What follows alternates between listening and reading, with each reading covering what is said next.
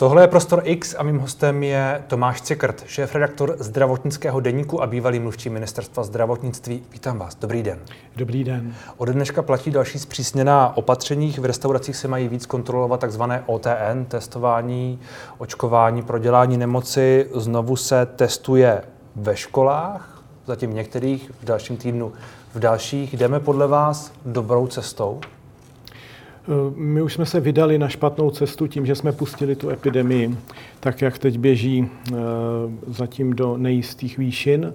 Takže tyto kroky, které podle mě přicházejí pozdě, eh, jsou nutností a jsou celkem běžné ve světě a, nebo v blízkých zemích a nikdo se nad tím nějak zvlášť nepozastavuje. Tady se nad tím lidé velmi pozastavují, zdá se. Eh, já jsem si teď před chvílí přečetl zprávu, že 400 restaurací odmítá eh, kontrolovat ty eh, testy, respektive očkování. Jsou, jsou to mimo jiné ty združené pod iniciativou Chcípl pes, je to podle nich diskriminační. Může to ještě vůbec fungovat, tyhle věci v Česku? Velmi obtížně, ale za pokus to stojí. Uh, už proto, že některé restaurace to dodržovat budou, nebo možná velká většina, protože možná ti chytřejší hospodští si uvědomí, že je pořád lepší si zvyknout kontrolovat takovéto maličkosti, tak jako to dělají jejich kolegové na západě, než potom ty hospody zavřít. Hmm. A to je podle vás nevyhnutelné?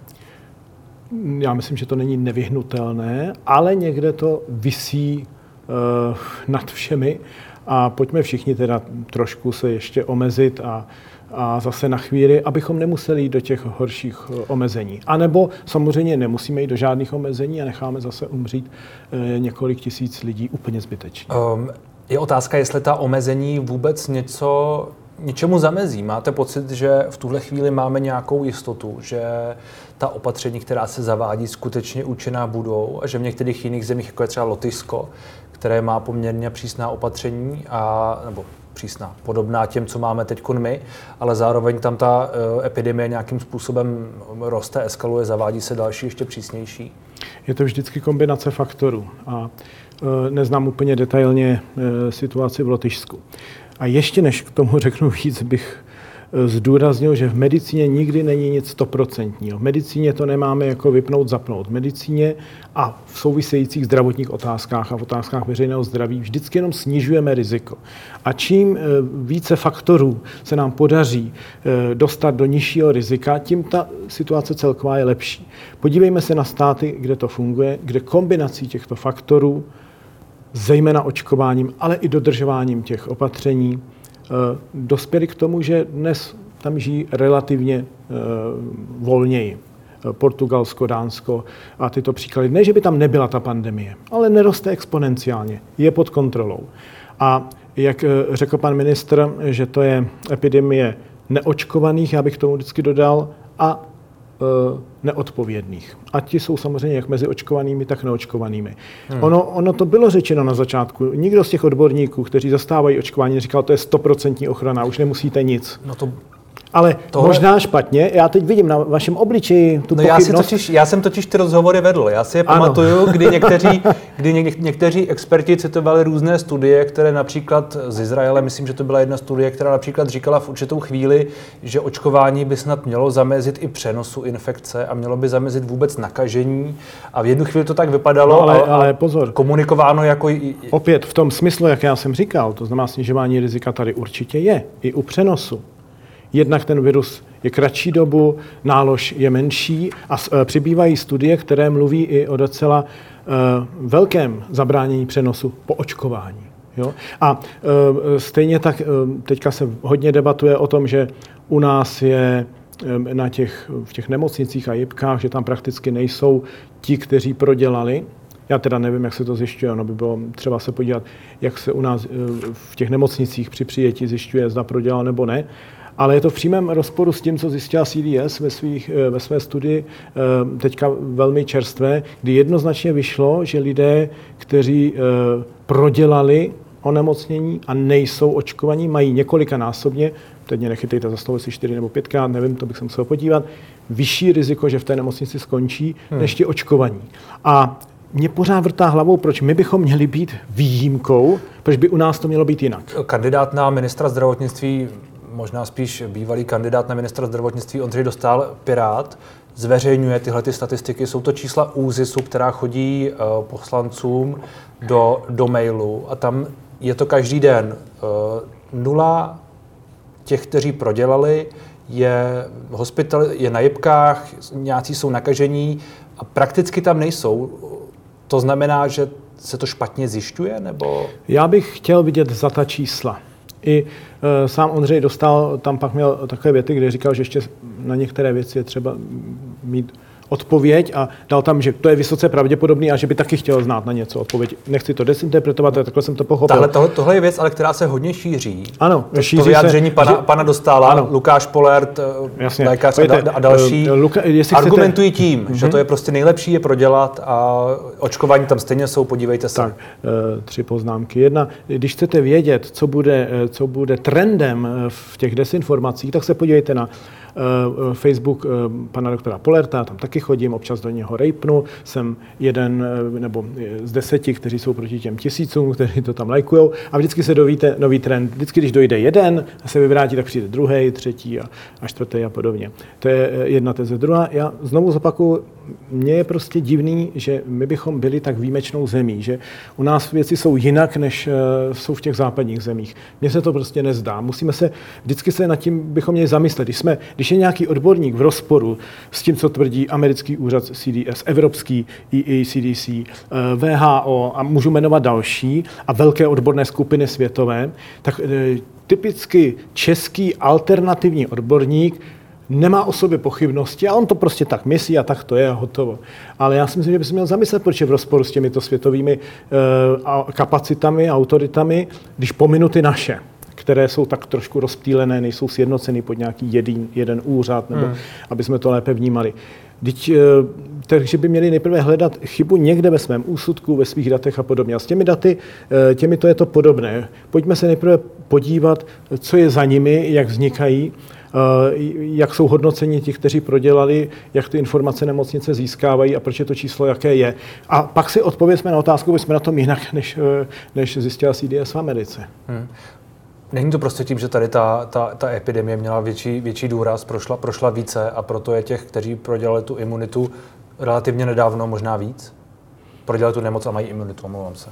Kdybych byl v Americe méně, uh a dostávali se více do nemocnic, tak je to nějaký eh, jako trošku logický nesmysl. Hmm. My máme taky čím dál tím více očkovaných, hmm. že máme jich 6 milionů s, s oběma dávkama, pokud se nepletu. No, takže nám e, samozřejmě logicky eh, přibývají v těch nemocnicích, protože to z většího počtu. Navíc, když se podíváme do té skupiny těch e, nejstarších lidí, kde je vysoká proočkovanost. Ovšem, schválně, než jsem sem šel, jsem se díval, kdy měli ty druhé dávky, ten pík byl někdy na jaře, v dubnu a podobně. Čili je jasný, že je tam to vyvanutí, které je popisované. Takže podle vás je možné, že my, že my prostě ne, ne, nezjišťujeme to, jestli ti, ti lidé, kteří přijdou do, do nemocnice, jsou prodělali. Já nevím, jak se to zjišťuje, ale když vidím někde nulu hmm. v jakékoliv statistice, tak si mi moje velké uši, jak si tak no jako tam myslím, že byla jednička že snad jeden hospitalizovaný no dobře, tam byl. jsou to prostě jedna nebo nula, je stejný je, je tam, údaj. Je tam buď jednička nebo nula. Takže buď opravdu se děje hmm. něco výjimečného ve světě a uh, odpověsme si proč, a nebo máme něco špatně v těch statistikách. A navíc to jsou statistiky, které jsou vytaženy někde byly jako pro senátory. Možná by nám profesor Dušek uměl odpovědět. Vy jste, vy jste zmínil to, co je častý argument eh, proti očkování nebo pro takovéto rozporování té důležitosti, je to, že ti lidé pak jsou stejně infekční a stejně můžou skončit v nemocnici a, a tak dále. Vy tvrdíte, že tam ta šance je nižší, čili že to očkování nějakým způsobem uh, má vliv na virovou nálož a na to, jak moc toho viru ten člověk šíří. Pochopil jsem to správně. Ano, a že, že prostě ta šance, že, někoho, že on se nakazí nebo někoho nakazí, je nižší. A ty studie jsou velmi různorodé, ale ten trend je velice podobný. A opět zase, eh, to je to, co mnozí nechápou. Vy jste tu měl Václava Klauze, který v tom úplně plaval. My nemůžeme hodnotit tu populaci jako celek. Prostě eh, se nám rozpadá do těch skupin jednak věkových a jednak i podle nemocí. A ty skupiny se pak liší v tom, jaká je jejich imunitní odpověď na očkování i prodělání. Takže to, je, to není tak jednoduché, aby jsme to jako šmahem všechno odstrčili. Je ale pravda, že, že bychom se měli zaměřit na ty, kteří jsou Eh, nejstarší, nej, nejvíc ohrožení. Máme je eh, z velké části proočkovaný dvěma dávkami, ale je tu příliš velký interval. A to se podle mě zaspalo, i když samozřejmě nebylo to ze začátku jisté. I odborníci váhali, i ti světoví odborníci váhali, jestli hmm. ano nebo ne ta třetí dávka, ale byli lidé, kteří viděli, viděli dopředu. Třeba v České republice Jindřich Obořil, který je šéfem společnosti Podané ruce, to před tím půl rokem říkal, pojďme se už teď na to připravit, protože on jezdil za těmi seniory s tou společností, jezdili v těch mobilních týmech. Oni to věděli, tušili, že to budou ti zranitelní. Bohužel ta reakce eh, byla pomalá. Hmm. Vy jste zmínil že jsme to nechali rozjet znovu, tu epidemii, že tam je ta chyba, nebo tam je to vydání se na špatnou cestu, řekněme. Kde vidíte příčinu? No tak na prvním místě je očkování. Ne, tomu rozumím, ale spíš ze strany, řekněme, těch, eh, těch, těch kteří rozhodovali. No, já asi od začátku té pandemie říkám, chyba je v nás všech politici jsou jenom naším obrazem. To, to prostě, mm, eh, co dělal Babiš? Dělal to, co viděl lidem na nose, že si přejí. A podle toho to přizpůsoboval. Možná, kdyby tam byl nějaký státník s takovým rozhledem a nadhledem, že by to dělal méně, ale to těžko říci. Eh, za prvé, v Česku lidé nevěří nikomu, nevěří odborníkům, nevěří vládě, čili ta nedůvěra vede k tomu, že pak se různě obcházejí po Česku ta opatření. Ehm, ta nedůvěra také se projevila v nedůvěru v očkování. Ehm, my jsme tu vždycky měli nějaký tábor antivaxerů, ale byl relativně malý, omezoval se třeba na některé maminky, které ehm, prostě se združovali v nějakých takových obskurních združeních a bojovali proti eh, vakcinaci, ale bylo jich málo. A nyní nám eh, se rozmohla obrovská skupina antivaxerů, kteří nejs, z velké části nejsou autentičtí antivaxeři. Jsou to lidé, které ta nedůvěra vehnala do této skupiny a e, jsou tam někteří odborníci, kteří na začátku se nějak vyjadřovali a nedokázali potom později říct, já jsem se splet. A tak se už do toho zamotali a zapletli a stali se součástí různých, e, jako je zdravé fórum a, a špendlík a takovýhle směšný a obskurní e, združení. Ale, ale oni přece můžou mít v něčem pravdu, občas. Zdravé, pojďme všechno, teďka, pojďme všechno, teďka co říká, v čem. Všechno, co říká zdravé fórum, asi není nutně jako špatně uznávání protilátek, to, že mají no, nějakou počkejte, no roli. No, tak pojďme uh, uznávání já, já, protilátek. já o tom nechci úplně detailně diskutovat, ale, ale asi ne, ne, já jen přemýšlím nad tím, jestli se, jestli se dáš... sugestivní otázku, že není úplně špatně, tak já nevím, třeba se sejdou a řeknou, tak dneska je středa, jsme se tu sešli, tak to nebude špatně. A v těch zásadních věcech, které se týkají pandemie, se podle mě hluboce mílí a zavádějí tu veřejnost. A nebo jsou tam třeba experti na dílčí věc, kteří nemají ten dohled toho praktického klinického použití té své dílčí věci. Vidí něco v laboratoři, mají hmm. pocit, že to je to důležité, ale umění té epidemiologie a, a té specializace na veřejné zdraví je vnímat ten celek. A hmm. to mnohým uniká. Ono, když se podíváte třeba na Slovensko, tam je ještě výrazně méně pro očkovaných, než máme, než máme my. V Polsku jsou na tom přibližně podobně, Rakousko na tom není úplně o moc lépe. Uh, Maďarsko tam vlastně ty čísla jsou, nejsou úplně jasná, jestli si teď uh, vzpomínám. Mm-hmm. Je to, je to problém toho regionu, nebo jako já nemám pocit, že bychom byli úplně nejhorší, že ty okolní země vlastně jsou srovnatelné s námi. My máme bohužel, uh, a teď si nepamatuju úplně výsledky těch ostatních zemí, o kterých jste hovořil, pokud jde o ta umrtí, ale my máme tento jeden balvan, balvan, který nese celá ta společnost, že dopustila, aby uh, čísla jsou různé, mezi 30 a 40 tisíci lidí, zemřelo podle mého přesvědčení z velké části zbytečně, protože jsme společně všichni podcenili hrozbu jménem COVID. A e, jinak samozřejmě to srovnání tady může být, ale to bych asi učinil až úplně s velkým odstupem. Mm. Tohleto účtování, to se bude týkat nejen středoevropského regionu, ale jaký byl švédský přístup, v jaké, v jaké fázi britský, eh, pak jak ty jižní státy, které zažili podobného, co my později, takové úplné peklo v těch nemocnicích, Eh, tak se zdá, že se z toho velice poučili, že teď je tam ta situace eh, velice příznivá, ale eh, ti to jižané, kteří byli takový srdeční, otevření, nic nedodržovali, tak teď ta opatření dodržují, očkují se a podobně. Ale toto všechno bych vyhodnotil až fakt s odstupem. Na to je hmm. příliš brzy.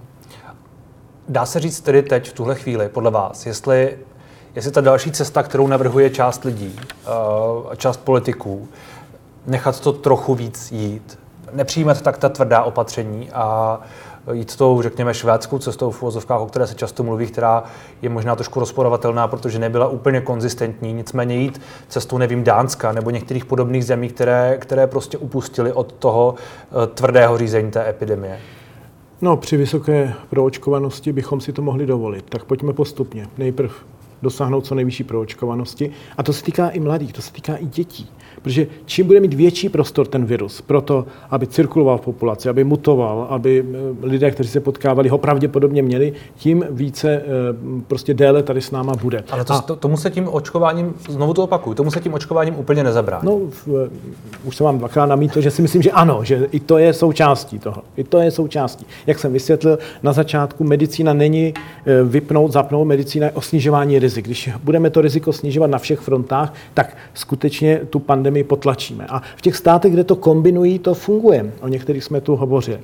A pak samozřejmě eh, švédská cesta v Česku má jednu nevýhodu, že tu nemáte Švédy. Ano, a že tu pak taky nemáte možná některé geografické vlastnosti Švédska. Takže v tomto, eh, eh, víte, zase ta pandemie má aspekty medicínské, řekněme přírodovědné, vědecké a pak ty společenské. A ty první, ty by měly být všude ve světě stejné a ne, je mi prostě směšné, když v Česku spochybňujeme nějaká data, na kterých je ve světě schoda. A pak jsou ty společenské, jak to v té zemi na základě těchto nespochybnitelných dat uděláme. A tam ty odlišnosti mohou být. To hmm. samozřejmě ano. A je třeba jinak postupovat ve Švédsku a jinak v Česku. Hmm. Nastupující vláda, která teď nějakým způsobem se uh, dohaduje o tom, jaký bude mít program, kdo bude možná ministra zdravotnictví, uh, podle vás půjde správnou cestou, protože já úplně nemám pocit, že by nabízela něco velmi jiného, než to, co tu bylo zatím. No, v oblasti zdravotnictví to bude nejenom pandemie, kde nový ministr, pokud bude rozumný, tak v ledas čems naváže na Adama Vojtěcha. To prostě tak je. Když se podíváte na programy těch stran, když se podíváte, co Vojtěch dělal, elektronizace, eh, a, a, eh, reforma primární péče, Mimo pandemii, Mimo pandemii. A v té hmm. pandemii to podobné. Eh, já nejsem volič Andreje Babiše, ale a volil jsem spolu, to tu klidně řeknu, ale nemyslím si, že by jakákoliv jiná česká vláda byla v té pandemii o tolik úspěšnější.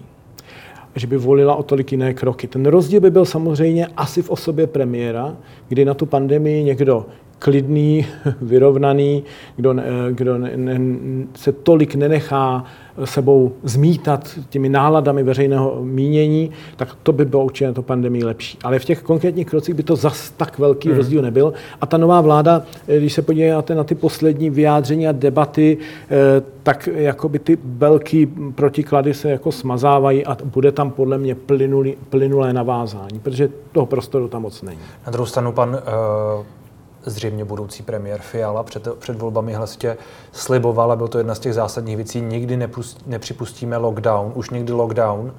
Eh, je to něco, co opakoval i po volbách a je to taková jakoby mantra, která, ale já nevím, jestli je úplně dodržitelná v současné chvíli. Respektive za jakou cenu možná. Tak, ono těžko teďka predikovat, co se stane, ale pravděpodobně ta situace bude ještě eskalovat, ale přeci jenom proto, že tu máme dost očkovaných a přeci jenom proto, že významná část populace, a je pořád sporo to, jak velká, ale významná část populace nemoc prodělala, tak si myslím, že se nemůže zopakovat úplně to, co tady bylo. Protože prostě to, ta, to, to první, když to bylo víc vln, tak řekněme ten první zásah byl do, tak, jak, jak říkají imunologové nebo epidemiologové do naivní populace, teda zranitelné. Teď už to je do jiné populace. A v tom si myslím, že ten hlavní rozdíl. A pak taky léčení je na jiné úrovni. E, vlastně ohromně ty e, zdravotnické týmy se vyškolily v, té první dardě. Takže uh, myslím si, že to všechno spěje k tomu, že velký celostátní lockdown skutečně nebude a že to panu budoucímu premiérovi klapne. Ale že můžou být nějaké místní, lokální, to si představit umím. Když se podíváte na tu mapu, ty rozdíly mezi regiony jsou poměrně velké. Pan uh, možný budoucí minister zdravotnictví Vlastimil Válek mluvil, mluvil mimo jiné nedávno o tom, že by měl být specificky jiný přístup k neočkovaným, zejména ke starším neočkovaným. Ono se to pak trošku uh, zkrátkou přejmenoval na lockdown neočkovaných 65+, plus, řekněme, což on tak úplně přesně neřekl. Nicméně mluvil o tom specifickém přístupu a mluvil o ochraně těch lidí za každou cenu, čili uh, to pak asi je otázka, co si pod tím úplně představíme. Tenhle přístup uh, obecně je z vašeho pohledu správný? Je správné zaměřit se na tuto skupinu, protože je nejzranitelnější a protože samozřejmě především ona naplňuje e, nemocnice, jipky a tak dále. Na druhou stranu vždycky to pak záleží od toho konkrétního řešení. Já si třeba nemyslím, že vymezit nějaké časy v obchodě je rozumné. Ostatně už jsme to zkusili a byl to jenom zmatek. Všechna taková ta moc složitá opatření nejsou dobrá. Ale já nemám po ruce nějaké zázračné lepší, jo? to podotýkám. Ale možná to, co, o čem taky mluví koalice, zkusit být přesvědčivější v, v tom působení na lidi. Ono se to snadno řekne. Jo? Já, když jsem byl, když se otázka, jestli na to není pozdě. No, epidemie už je rozjetá samozřejmě. No ne, no, jako, ale, rozumíte, já, já vždycky, jako když, přes, vždycky, když slyším, teď už jako... vždycky, když slyším pana Válka o tom, jak je nutné doočkovat těch, těch zbylých nevím kolik procent a zejména těch, těch ohrožených, tak, tak si říkám, ano, asi, asi je to teda dobrá myšlenka, nebo asi jak pro koho. Nicméně, jak ty lidi přesvědčit, kteří jsou v mhm. těch fórech a píšou tam, eh, vy říkáte pod ty dezinformace pana, pana Polerta, souhlasí s ním, tak jak je před tykom přesvědčíte, že sice, jsme, sice někteří říkali, že očkování bude tečka, že to všechno prostě nepůjde, mm-hmm. a mhm. pak si ukázalo, že ne, a vy tomu nevěříte, ale teď nám věřte. Uh, tečka byla pitomost s odpuštěním, že používám toto vulgární slovo, protože od začátku bylo jasné, že nějaká jednoraz, jako najednou, že se zavřou dveře a bude tečka, mm, nevím, koho to napadlo, to bylo no, nešťastné. No napadlo to politiky, ale i odborníky. A bylo to velmi hlasitě já, Bohužel. Já vlastně jsem, to, to je otázka, kterou jsem chtěl položit před chvílí a možná se k ní teď mm-hmm. vlastně dostáváme. Já vás pak nechám odpovědět na tu druhou. Jestli prostě největší chyba nebyla tohleto, tečka za koronavirem, očkování jako definitivní řešení. Byla to eh, jedna z velkých chyb.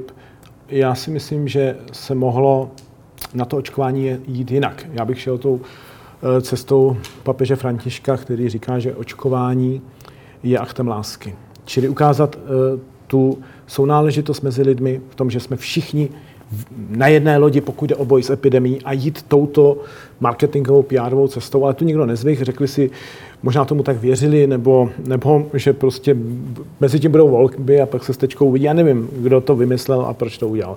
Podle mě to je jedna z velkých uh, chyb, protože hmm. tečka je nějaký jakoby jednoznačný termín, který si pak lidi porovnají a vidí, že žádná tečka není. Ale přitom eh, a já věřím, že velká část těch rozumných odborníků od začátku říká, ta, ten virus tu zůstane s námi. Pojďme jenom uh, ho dát tam, kde jsou ostatní, mezi běžné viry, hmm. s kterými umíme žít. A zpátky ta otázka, uh, jde tedy podle vás v tuhle chvíli ještě vůbec přesvědčit někoho nějakým, jako vy říkáte, nějakou jako jinou komunikací? Nebo... Je to určitá příležitost, protože se změnila vláda. Eh, bude nový premiér, který zatím si vede dobře, působí velice klidně, vyrovnaně, což je podle mě v té komunikaci právě pandemie docela důležité. A vedle toho uh, vznikl jakýsi velký chural, ke kterému mám celou řadu odborných výhradů, výhrad, velký chural, ke kterému mám výhrady, ale je to jakési odborné společenství, které... tu odbornou skupinu vedenou profesorem eh, Chlípkem, Chlípkem ano. která mimo jiné si jako eh, dala za úkol trošku sjednotit ty názory. A to je podle mě důležité. A pokud ti lidé budou vidět v televizi, na sociálních sítích, že premiér a velká část odborníků hovoří stejně, tak si myslím, že to právě třeba na tu populaci starší hmm. může mít pozitivní vliv. Ale je to třeba doplnit tím, co taky chybělo, podpořit eh, očkovací mobilní týmy, podpořit to, že se očkování dostane až k těm lidem. Hmm. Hmm. Kteří pak po nich budou házet kameny, jako se stalo někde uh, při výjezdu očkovacího týmu na severu Moravy. Uh, to se děje, takový lidé mezi námi jsou, ale nevěřím, že, že to je převažující uh, postoj seniorů Česka? Seniorů možná ne. Eh, co se týče té skupiny, vy říkáte, že k ní máte nějaké odborné výhrady, ona je eh, poměrně diverzifikovaná, nejsou v ní ekonomové, sociologové, je v ní spousta odborníků, některých i těch, eh, řekněme, opozičních, jako je například profesorka, docentka, mluvám se, Hanna Zelená, pan, pan Ton a, a další.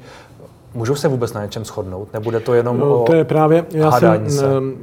Já si nedovolím odborné výhrady, je to odborný tým, já jsem to trošku za, za, za, tam, to se omlouvám. Ale, ale Eh, uhodil jste to přesně, kam jsem mířil. Eh, jsou to lidé, kteří popírají eh, některé, některé postupy a, a závěry té většinové vědecké obce, tak nevím, na čem se tam dohodnou, ale pokud se tam podaří nějak kultivovat, tak prosím, ale já tomu osobně moc nevěřím. Nicméně zahnout je do toho a pak je převálcovat, to může být taky dobrá metoda. Pak se ale objeví jejich dizentní stanovisko někde na sociálních sítích a já nevím, jestli, jestli nebudeme tam, kde jsme byli, akorát, že to bude z nějaké skupiny. E, nemyslím si, že na tom budeme hůř. to tak jako hůř. Je otázka, jestli Pokud jde o tu diskuzi. Je otázka, jako... jestli na to můžeme být hůř. Na druhou stranu třeba mají pravdu, že jo?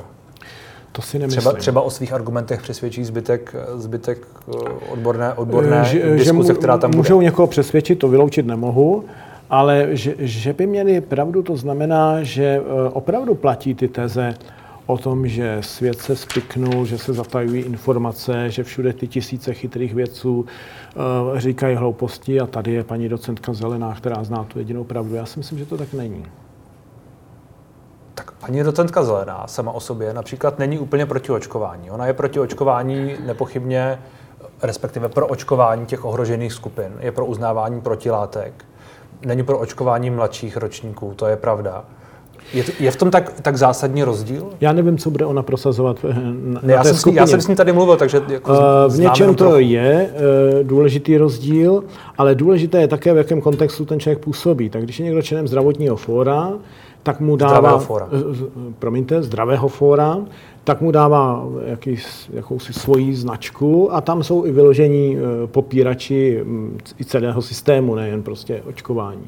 To je jeden aspekt. A druhý aspekt, eh, když se podíváte, tak třeba se vede debata o těch um, uznávání těch protilátek. Na to jsou sice různé názory, ale opět, když se podíváte do světa, je tam nějaký převažující. My jsme teď ve zdravotnickém deníku o tom měli docela podrobný článek, který vysvětluje, proč to není možné uznávat. A to je ten příklad, o kterém jsem mluvil taky před chvílí, že je nějaký dílčí problém, který z pohledu toho vědce, třeba paní docentky, je důležitý a ona, aby ho e, prosadila v tom veřejném prostoru, tak ho prosazuje přes ty, kteří popírají všechno. A vlastně e, z toho původního problému tam moc není, ale, e, ale vlastně jenom posiluje třeba to, ten postoj proti očkování a podobně. Ale ještě pokud by šlo pak o konkrétní lidi, bychom se museli podívat nejen mimo i váš rozhovor, který jste s nimi vedl, i to, co kde Jasně. veřejně, jak si prezentovali a podobně. A to je trošku košatější i v jejím případě. Hmm. Co se týče uh, uvažování nad povinným očkováním, je to možná cesta podle vás? V České republice pro občany určitě ne to, to by prohloubilo ty rozpory, které tu jsou, ale já jsem dlouhodobým zastáncem povinného očkování pro zdravotníky. Já bych se o, o tom ani nevedl nějaké velké diskuze, ale nemusí se nikdo bát, já tu moc nemám, ale e, prostě možná i to by pak e, zpětně dobře působilo na tu populaci, ale prostě zdravotnický pracovník je profesionál, který má postupovat v nejlepším zájmu pacienta. A očkování prostě chrání jak to zaměstnance, toho zdravotníka, aby mohl pracovat nebo v karanténě, tak toho, eh, toho pacienta, ke kterému přistupuje. A eh, my to máme dlouhodobě takhle špatně nastaveno, protože v některých zemích, ve Spojených státech a podobně, v nemocnicích se s, nimi, s těmi zdravotníky nikdo nebaví a nařídí třeba očkování proti chřipce. Kdyby toto bylo u nás zvykem, tak by se nikdo hmm. moc nedivil, i, i pokud jde o COVID. Ale přesto nějaké dílčí povinnosti tu jsou. Očkování proti žloutence je povinné u zdravotníků, pokud se nepletu a nikdo se nad tím nepozastavuje. Hmm. Já jsem zaznamenal argumenty proti tomuto. Eh, mimo jiné ty, že očkovaných lékařů je relativně hodně, nějakých 86%, myslím, k 90% sester o něco méně, asi o 10% bodů méně. Jestli pak má smysl někoho k něčemu nutit, pokud je jich relativně hodně očkovaných. Ale jo, to je dobrá úvaha, protože samozřejmě o to přeci jenom nakonec stouplo, byl to i určitý tlak toho prostředí um, uvnitř třeba těch nemocnic a, a vedení a tak. Takže z tohoto pohledu, pokud chceme být, jak si nevyvolávat jako napětí, tak máte asi psychologicky pravdu. Ale z pohledu prostě profese, povolání zdravotníka by to mělo být povinné. Já nevím, jestli už teď není ten psychologický a sociologický aspekt skoro důležitější než ten, než ten druhý v tom, eh, jak by se měli zakopávat ty sekery v vozovkách, Mm, jakoby, Helejte, aby já lidé jsem... nevyšli s vidlemi do ulic, víte co? I na Jo. vás možná. Eh, Tak zatím je všechno sl- slovně, co jde proti mně. Jde toho A, proti vás, hod- proti vám eh, hodně. Do toho hodně, když se podíváte na některé diskuze. Nevím, jak to bude tady na Reflexu, to bude taky hustý. Ale já už jsem trénovaný od roku 2006, kdy jsem byl na ministerstvu jako mluvčí a, a eh, 90% těch útoků je vždycky osobních a na vzhled a nevím na co. A, a mm, pak jsou tam nějaký i věcný třeba hmm. námitky. Eh, Tak to jsem trénovaný. Takže já jsem takový buldozer, takže možná, že vy, takový klidný, distingovaný moderátor, máte v tuto chvíli pravdu a pro uklidění té společnosti by bylo lepší přestat mluvit o různých povinnostech a začít trošku pozitivně nějak. A to je příležitost pro tu novou vládu. Já si sednu do první lavice, vemu si popcorn a budu se dívat. Tak uvidíme, jestli toho využije. Děkuji moc za rozhovor. Děkuji za pozvání.